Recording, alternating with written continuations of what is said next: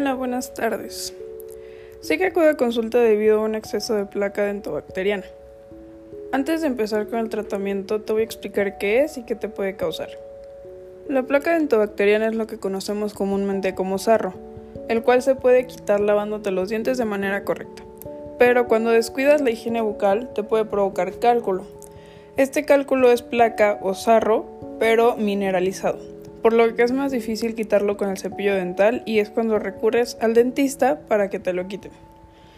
Es importante retirarlo a tiempo, ya que te puede generar muchos más problemas después, como son la gingivitis o periodontitis.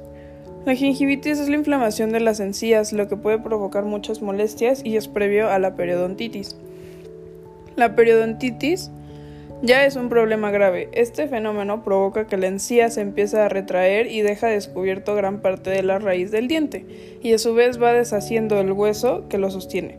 Por lo que a largo plazo, si usted no se cuida en la higiene bucal, podría perder la mayoría, si no es que todos sus dientes.